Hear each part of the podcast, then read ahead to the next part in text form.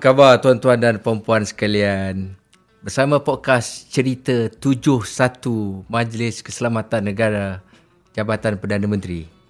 Hari ini kita istimewa sikit sebab tetamu kita yang berbahagia Datuk Haji Ruzi Mak Saad, Ketua Pengarah Keselamatan Negara Majlis Keselamatan Negara. Apa khabar Datuk? Uh, terima kasih Cik Hafiz. Uh, khabar baik. Alhamdulillah. Syukur. Okay. Uh, Datuk, kita ucap terima kasih lah Datuk dalam sibuk-sibuk ni datang juga untuk berpodcast untuk share maklumat-maklumat dengan uh, public di luar sana. So Datuk Datuk ni dah lama dekat MKN tu. So kalau orang nak faham lah apa tu keselamatan negara boleh Datuk jelaskan tu. Kita tahu bahawa keselamatan ni sangat penting kepada sesiapa individu apatah lagi negara. Jadi kalau kita ingat keselamatan selalu kita kaitkan dengan PDRM, polis atau Angkatan Tentera Malaysia ATM yang mana kalau ATM ni bertanggungjawab dalam hal kedaulatan mempertahankan wilayah. Manakala pihak polis ni hal-hal berkait dengan jenayah hal-hal berkait dengan uh, persoalan kejadian-kejadian yang berlaku. Tetapi dalam konteks keselamatan negara ia tidak terhad kepada perkara yang diurus oleh polis atau ATM ia besar sebenarnya. Ia meliputi soal yang membawa kepada kestabilan. Kestabilan sosial, kestabilan politik, kestabilan ekonomi. Soal kemakmuran, bagaimana kita boleh maju hidup yang lebih baik. Ya, itu berkait dengan keselamatan. Dan yang sudah tentu penting juga ialah kita masyarakat majmuk di negara kita tentulah soal hubungan antara berbagai kaum ini sangat penting. Itu menjadi prasyarat yang penting untuk negara kita. Jadi keselamatan negara ini ialah satu perkara yang sangat luas, tidak terhad kepada soal polis dan ATM semata-mata, tetapi ia merangkumi soal kemakmuran ekonomi, kestabilan sosial dan juga bagaimana pengiktirafan yang diberi oleh masyarakat luar terhadap negara kita. Ini yang dimaksudkan dengan keselamatan. Ah, senang Datuk explain. Simple je. Uh, okay. Uh, bila Datuk dah kata tu benda tu luas. Bila dah luas maknanya uh, polis tentera saja tak cukup. Itu yang saya baca dalam dasar keselamatan negara tu. Dia ada tulis keselamatan negara tanggungjawab bersama. Macam mana tanggungjawab bersama tu tu? Bila kita kata ia bukan terhad kepada polis atau tentera tanggungjawab bersama bersama maksudnya di sini ialah seluruh rakyat Malaysia. Semua pihak termasuklah NGO satuan-persatuan pemimpin-pemimpin politik. Maksudnya bila kita kata kita sebagai rakyat Malaysia kita ada tanggungjawab terhadap keselamatan negara kita. Jadi peranan dan tanggungjawab ini harus semua pihak mainkan untuk mengukuhkan dan menzahirkan keselamatan itu tanpa peranan dan tanggungjawab bersama ini kita akan berada pada situasi yang mungkin tidak stabil ya ataupun kemakmuran ekonomi yang kita hendak capai itu tidak dapat kita capai. Jadi soalnya setiap rakyat harus tahu harus mainkan peranan dalam konteks membawa kestabilan, memakmurkan negara dan juga menjamin supaya keharmonian ini boleh kita kekalkan pada bila-bila masa. Cik cantik tu. Terima kasih. Soalan seterusnya tu nak tanya. Uh, keselamatan negara, tanggungjawab bersama dan lepas ni saya dapat baca, uh, kesan oh ada minggu depan ada di, akan diadakan satu persidangan keselamatan negara. Boleh Datuk terangkan sikit. Kita nak bincang apa dekat persidangan tu tu? Ya, Persidangan Keselamatan Negara 22 kita nama PKN 22.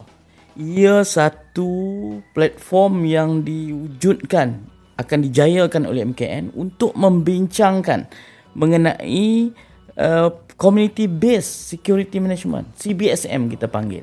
Bagaimana nak menggerakkan peranan seluruh rakyat seluruh anggota masyarakat supaya mereka ada ada tingkah laku yang harus dimainkan dalam konteks mengukuh keselamatan negara.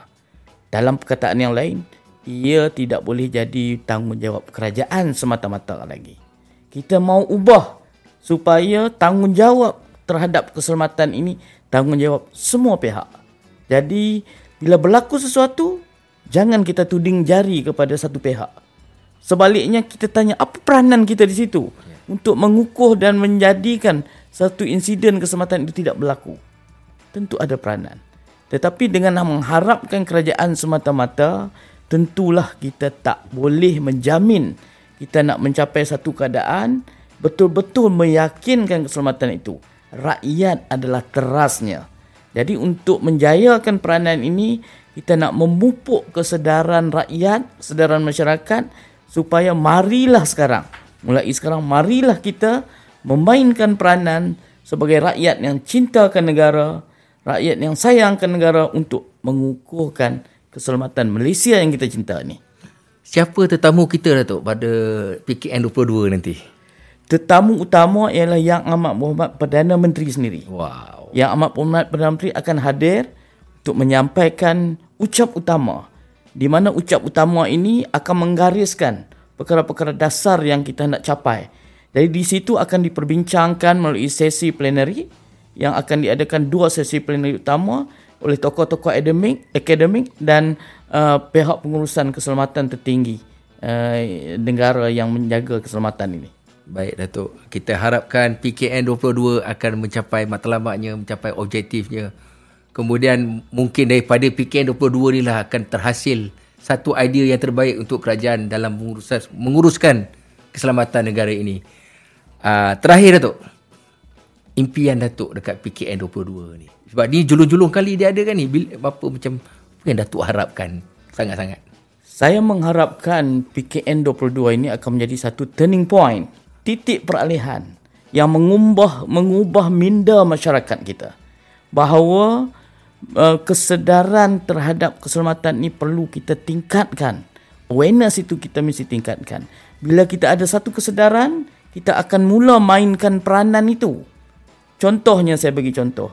Bila di peringkat satu komuniti, taman perumahan, kampung, telah ada kesedaran tentang kepentingan keselamatan, mereka akan mengambil inisiatif sendiri menyediakan satu term terma rujukan SOP di kampung mereka.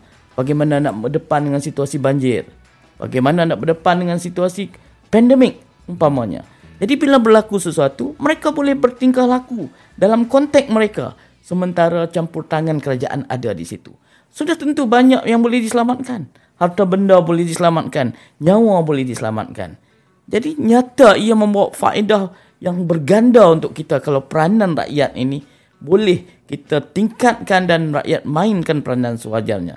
Jadi saya harap PKN ini akan membuka minda masyarakat Malaysia supaya uh, melihat keselamatan ini bukan lagi tanggungjawab kerajaan tetapi tanggungjawab semua pihak demi menjamin kelangsungan Malaysia ini untuk anak cucu generasi masa depan negara kita. Ya jauh itu Datuk kita kita bukan berfikir waktu pendek ni dia untuk jaga masa panjang macam Datuk kata anak cucu. InsyaAllah semoga PKN ini mencapai kejayaannya. InsyaAllah untuk negara bukan untuk yang lain. Uh, demikianlah uh, podcast cerita 71 kita pada hari ini. Terima kasih kepada yang berbagi Datuk kerana meluangkan masa. Uh, pada semua pendengar di luar sana diharap uh, teruskanlah sebarkanlah perkara yang benar, jangan sebar berita palsu dan juga uh, dapatkanlah maklumat-maklumat yang sahih di Telegram MKN dan juga platform media sosial MKN yang lain. Dengan itu terima kasih. Assalamualaikum warahmatullahi wabarakatuh. Waalaikumsalam.